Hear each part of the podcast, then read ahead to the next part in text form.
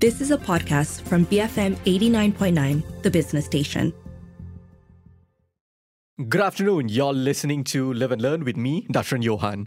Student activist Ain Husniza's recent selfies came under attack on social media.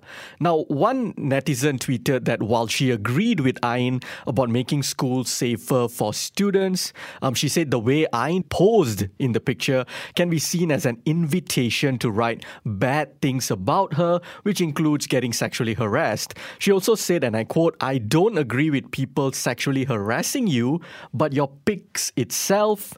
And she just left it at, at that. So, why do women constantly have to endure this oppressive moral policing, not just from men, but from other women too? Joining me on the show to discuss this is Sivananthi Thanenthiran. She's the executive director of ARROW, which is the Asian Pacific Resource and Research Center for Women. Welcome to the show, Siva. How are you? I'm fine, thank you, and great to be with you again in this new year. What are your thoughts on the response to Ain's picture on social media? Well, I think uh, firstly, let's understand the medium, right? Mm-hmm. I mean, it's social media, and pictures, images play a large role on social media. In fact, like almost like I think 70 or 80% of content is there out there is about pictures, images, videos, right? Right.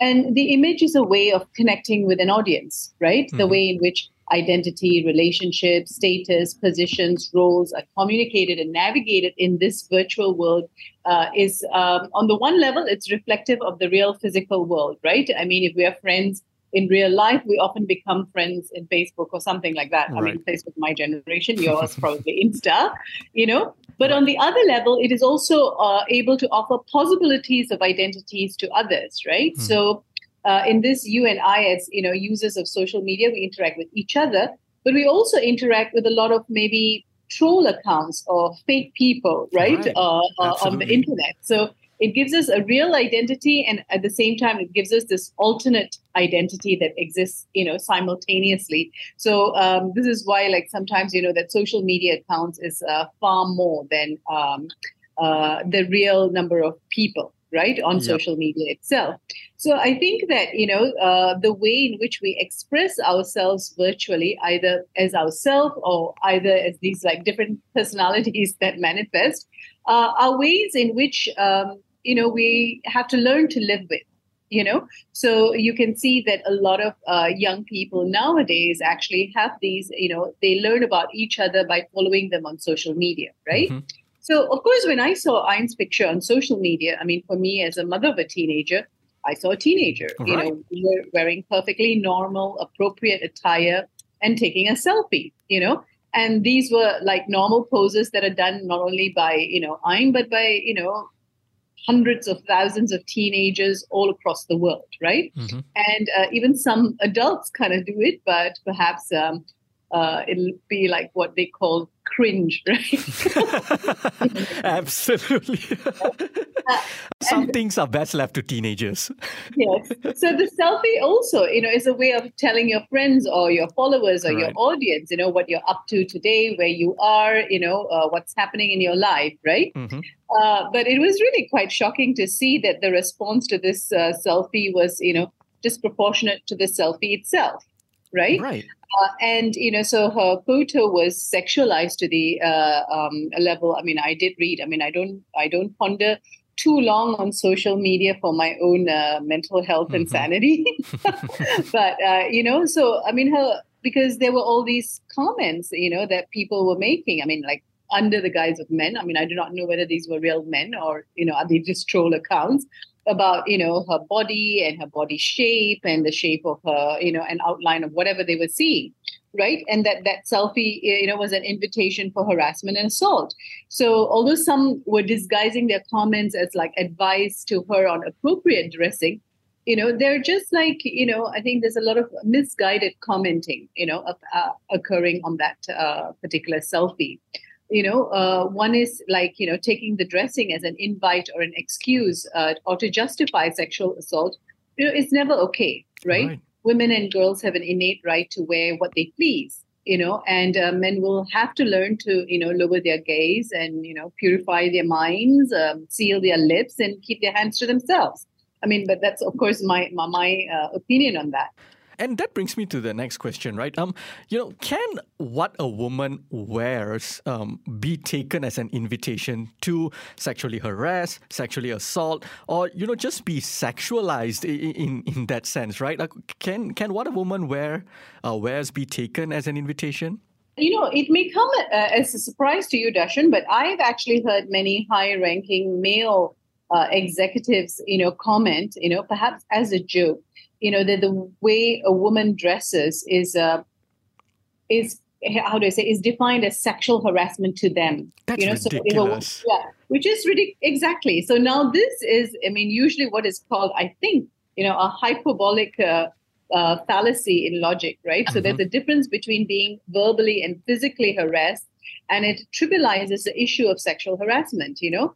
So, in this thinking also puts the onus on women and girls not to be harassed, right? Right. But as you pointed out, you know, there's a lot of awareness raising that's happened. You know, uh, I mean, there have been so many exhibits, like even at the United Nations, even in Malaysia, right, which talks about, you know, what are the kind of outfits that sexual assault survivors, you know, were wearing at the time of the attack. Mhm. And these can be from like, you know, short skirts or long dresses or niqabs or children's clothing or even diapers, right? Right. So uh, definitely, you know, it is not dress that is at the root cause of sexual assault, you know, but gender and power. And uh, as you said, you know, whether a woman is, or a girl is wearing the niqab or a diaper, they're still being assaulted, you know, simply because of the gender power dynamics which are at play in society, you know, and always the victim survivor is lower in the power rung in comparison to the perpetrator. You know? Right. So- Yeah, and you know, on that same note, right? When we even when we look at the porn industry, um, you know, there is an entire category called hijab, which is obviously uh, terrible in and of itself. But the point is, you know, regardless of what women wear, they are always um, sexualized. Now, Siva, then what about a, the way a woman poses? I want to go back to, um, you know, the tweet um, that was tweeted out in against uh, or in criticism of Ain. She highlighted, you know, that Ain was posing in a certain way. Um, and even later, when she came on to defend herself um, against, uh, you know, when people were calling her out and saying, you, you know, nothing is an in- invitation for sexual harassment, she came out to defend herself, saying that, no, I wasn't talking about the way she was dressing, I was talking about the way she was posing, and, and so on and so forth.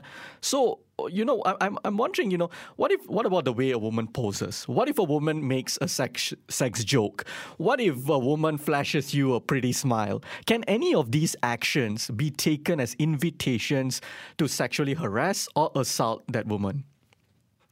I think that one of the things that you, I mean, like we really need to like draw a firm line in the sand about is that, you know, nothing is an invitation for assault or violence. Mhm. You know, this is, I mean, the first lesson for everyone which should be taught in school should be do no harm, right? Right. So even if others instigate you to violence, you know, refrain from engaging in violence. Isn't this what we teach uh, our kids? Like, for example, you know, if somebody comes and, you know, if, if in the playground, you know, uh, an older boy would to pick on my son, you know, I mean, what I was telling him is run away. I mean, like, don't try to fight, correct or not, right? Right. So even if uh, somebody comes and hits you, we tell them to like, please don't hit back. I mean, don't hit back or run away or escape or go to an adult. This is what we say, right?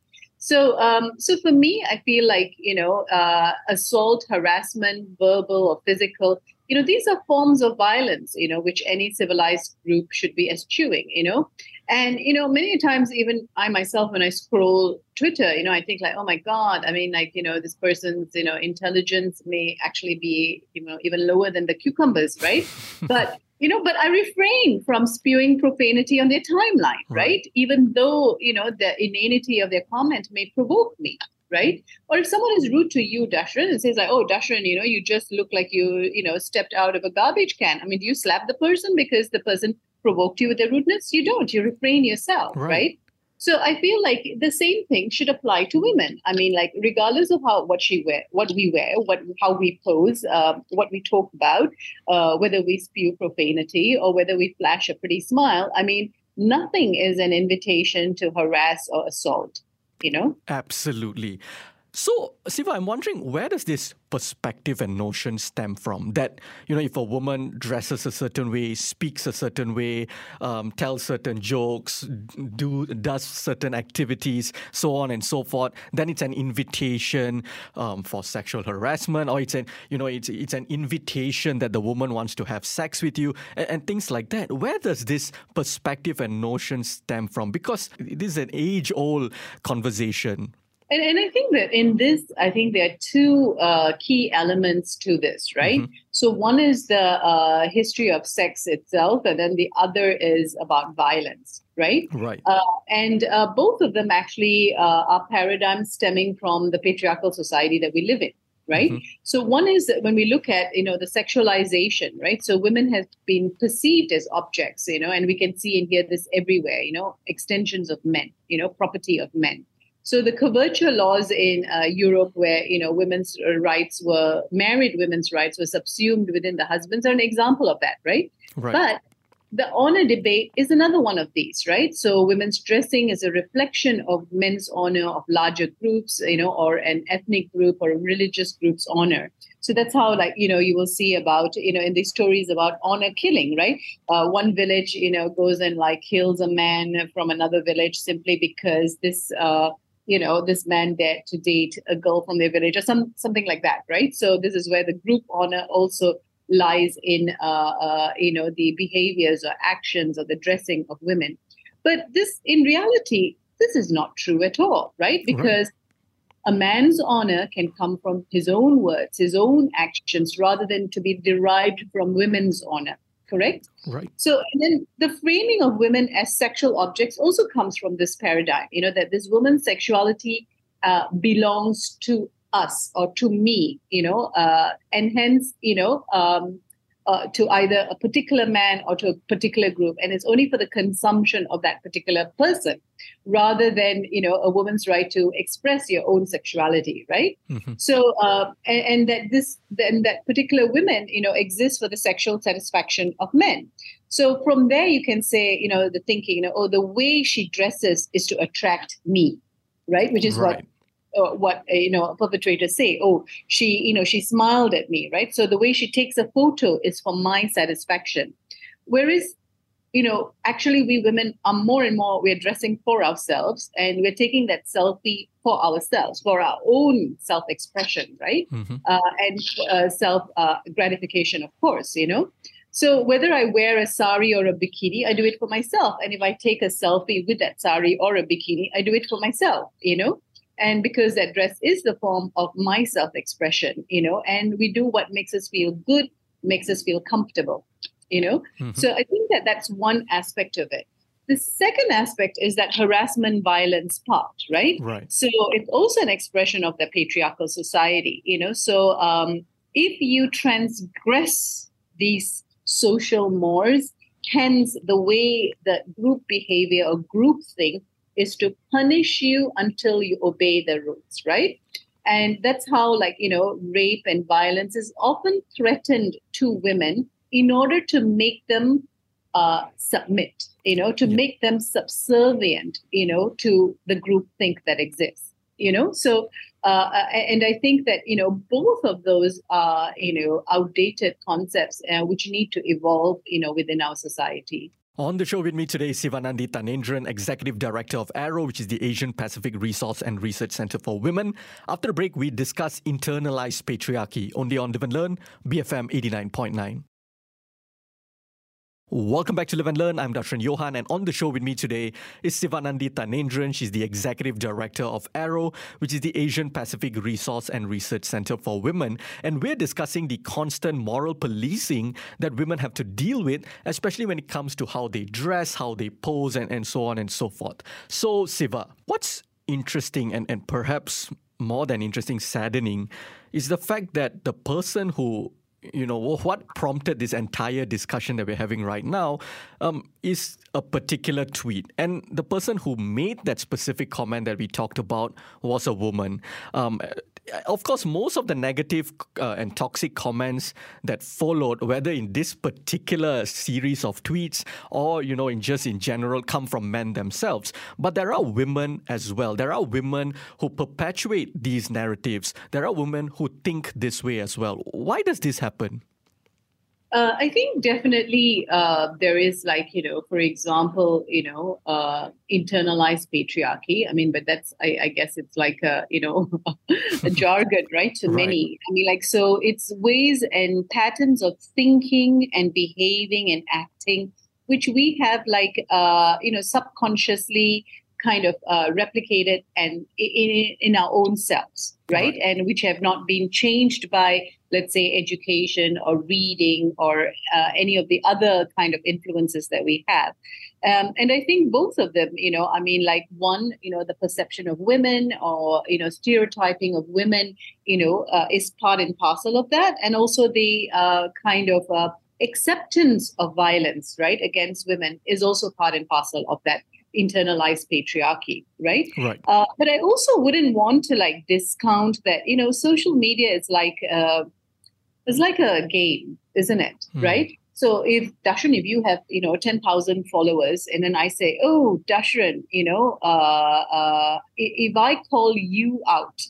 right, mm-hmm. then I kind of ride on your followers. Do you understand? Right, so I right. am able to like get likes or tweets or shares or views because I've called you out, you know? Right. So, um, uh, and I, so I think that there, that, that there is an element of that also going on because I send a message to my followers as well as your followers about the type of person I am, you know? So people also start following me, not because of me, you know, because who know, who do we actually know the real person on social media, right? Right.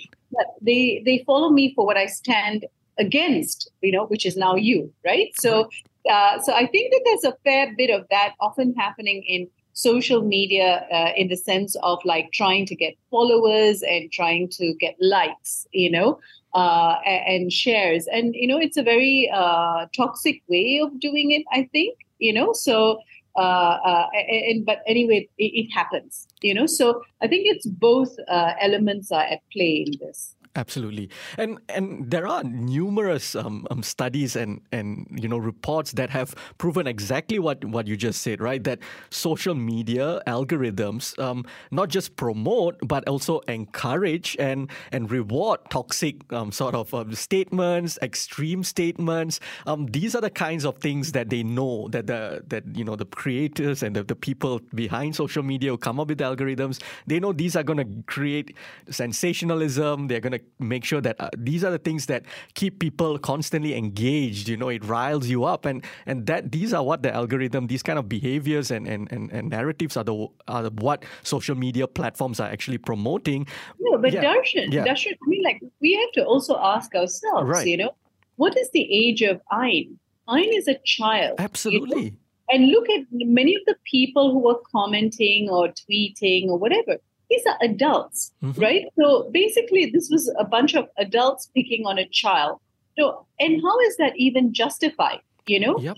And so sometimes, you know, in that, you know, chase for that being popular on social media or having that likes or that retweets, are, are we seriously as adults picking on a child to make our statement, right? Mm-hmm. So, uh, whereas, you know, uh, but however, I feel in recent events, you know, adults in Malaysia, we are quite a strange bunch, aren't we?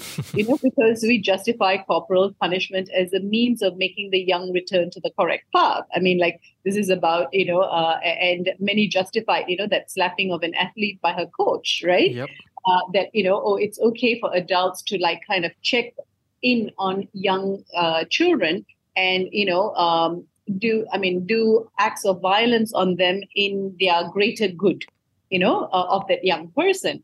So we as adults we are not used to checking our privilege and being able to identify our own behaviors as bullying right? Right. And advise you know from a position of privilege right? And we expect some teenager who is not known to us whom you know we may not even have touched her life in any meaningful manner to change her behavior to suit our tastes you know? I mean does this even like make sense? I mean you know if a strange lady came up to you dashran uh, on the road right and said hey young man you know i think your pants are too tight and it may be, give people a wrong idea what would your response be? You know i mean the most polite thing you would say is like you know mind your own business aunties. right. And exactly I mean, there are things about what um, kids are doing on social media. And i mean and i think that you know Ain is being tremendously you know I mean, I have great admiration for her. I mean, at her age, at, at, when I was her age, I was not even able to articulate some of these concepts, you know, that uh, that she is articulating, right? Yep. Uh, and uh, that she's going out on social media where you know it is an extremely toxic place to be in, uh, you know, and still standing up for what she believes in, right? And then there are all of these people, including many, many adults trying to pull her down instead of lift her up. You know, so I, I, feel like you know that that's one of the things that I feel sad about. And you know, and why is it being done? You know, it's being done chasing this algorithms as you share, as you said. You know, chasing these likes. You know, chasing these know, retweets or shares or you know finding followers. You know, and um, that's just I mean that's just not on I'm wondering if the realities on the ground are a little bit better. Let's say we've been look at it from a Malaysian context than what we see on social media. That, of course, things are not perfect. Um, there are a lot of work to be done um, from you know from our culture perspective, from our education, which we'll discuss uh, you know later a little bit later on. But you know, when we look at social media, when we see the, the kind of barrage of extremism, um, um you know, the, the kind of, uh, when we look at this issue or, you know, various other issues, do you feel, get the sense that on the ground, away from social media, things are a little bit better? Or would you say that social media is reflecting what's happening on the ground? Yeah, I, I think, I mean, uh, uh I would, uh, while social media is a bubble, but, you know, every I think every community is in a bubble nowadays, right? Mm-hmm. So I think across uh, uh, uh, communities and across like you know media's, you know, this virtual and the real life that we uh, uh, are. Uh, how do I say simultaneously inhabiting? You know, right. I feel like there's a lot of discussion and dialogue. I mean, things are in a flux you know mm-hmm. but i feel what happens with this dialogue whether it's happening on social media it's also happening on the ground right so there are just as many people talking about it and people are still like divided about it but i think that uh, uh, it's harder in real life to tell your friend i think you need to be assaulted because you're dressed like that Yes, Do you know what I mean? Right. Uh, so, so I think that uh, the extremes that can happen, as you said, you know, uh, is easier because it's anonym, more anonymous in social media, right? Uh, uh, or or there is this like barriers of that, Absolutely. whereas like you know, whereas in real life, you know, it takes a long time to, I mean, say that to somebody. Uh, but on the other hand, I mean, a lot of the violence, I mean, that's happening on the ground. I mean, you know, I mean, we are having, you know, uh, we have sexual assault that's very high, unintended yeah. teenage pregnancy because you know uh, uh, they're not enough. Um, how do I say access to sexual reproductive health services, or you know there are people who deny you know young people services, you know which is also a form of violence, I guess. Mm-hmm. You know, and then of course during COVID we know that the you know um, incidents of violence rose spiked at home, right? So we do know that violence is happening um, uh, on the ground in real life as well. You know, so I think it's a reflection of that. But I find that, you know, what's great about social media is like, so see, now we are having a traditional media conversation right. of what happened on social media, right? And if it didn't happen, we may not have had this conversation. Right. And you and I are no different from other people who are also, you know, talking either in you know their um, in their family groups or in their you know office groups or you know over breakfast or lunch in a kopitiam, right? So I think that there are a lot of uh, uh, people who are kind of um, having these exchanges that wouldn't have happened. So I feel like um, you know I, I always am uh, saying that people who work on social activist issues we need to be positive minded. You know, right. we need to be optimistic that change is uh, possible, you know, and um, and I think that you know uh, at least what this incident showed us is perhaps how much of um, education and um, you know self restraint you know that we need to exercise while we're on social media because you know at the end of the day you know this is a this is a child behind that account. And we all know that it's a child behind that account. And um, you know how do we treat that person is very important. Now, just to switch gears a little bit, Siva, what would you say to people who argue, and I quote, I'm not trying to police women's clothing, I'm not trying to you know, uh, um, tell them, you know, what they should wear or shouldn't wear. But I'm just saying that the world itself is messed up. Men are despicable perverts. So I think women should dress a certain way for their own safety. We hear these kinds of arguments a lot, Siva, either from, let's say, religious communities or even from parents, aunties, uncles, where perhaps maybe some of them, their intent is good. Um, but what is wrong with this messaging? Is there anything wrong with this messaging? How would you respond to it? I do know where these people are coming from.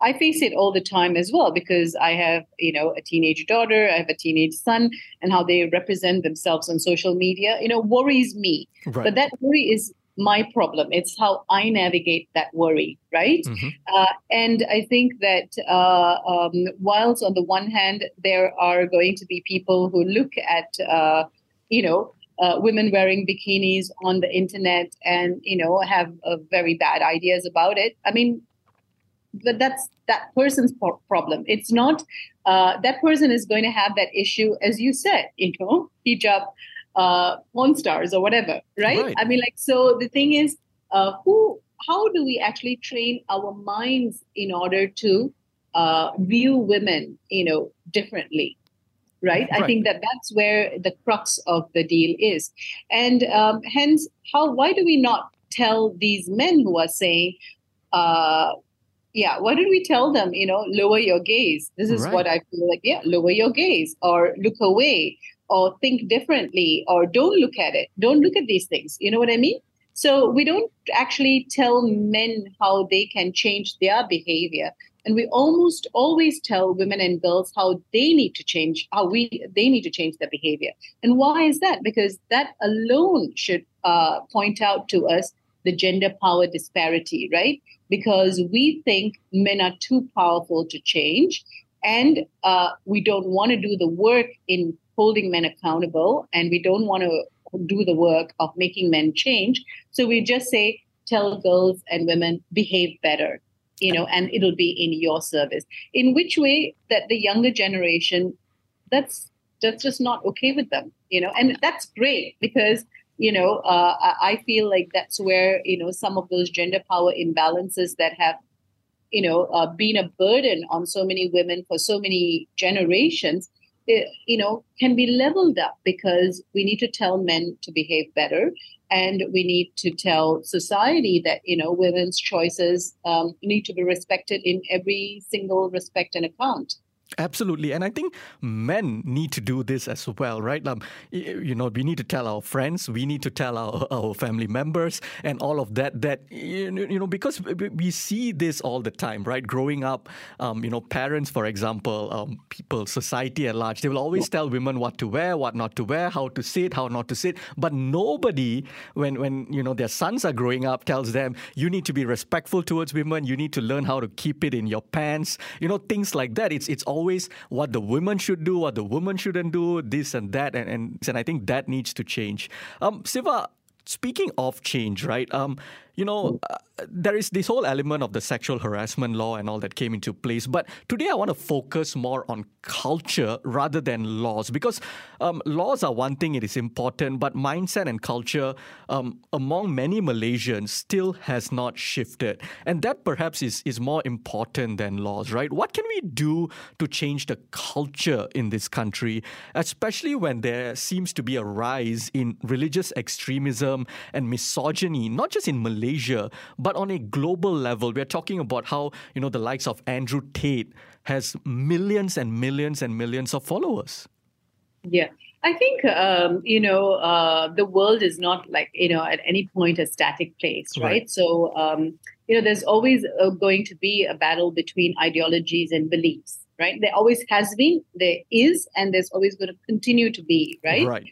Uh, and it's a struggle in the sense that it's always, you know, the pendulum seems to be swinging from one end to the other, you know, but every time it swings, it helps chart out what, you know, for me, I feel like what's possible, right? Mm-hmm. Um, and um, I think that maybe one of the things that can make a, a difference is actually, you know, uh, education, right? right. Uh, and you know, comprehensive sexuality education being one of it, because I feel like comprehensive sexuality education talks about us questioning gender roles. Uh, you know, it teaches you know uh, boys and girls about consent. I mean, these are lessons we take on with us to the rest of our life. Right. It talks about being able to set boundaries and what a healthy boundaries look like you know um, and it also talks about respect and equality of you know both of the people in the relationships right?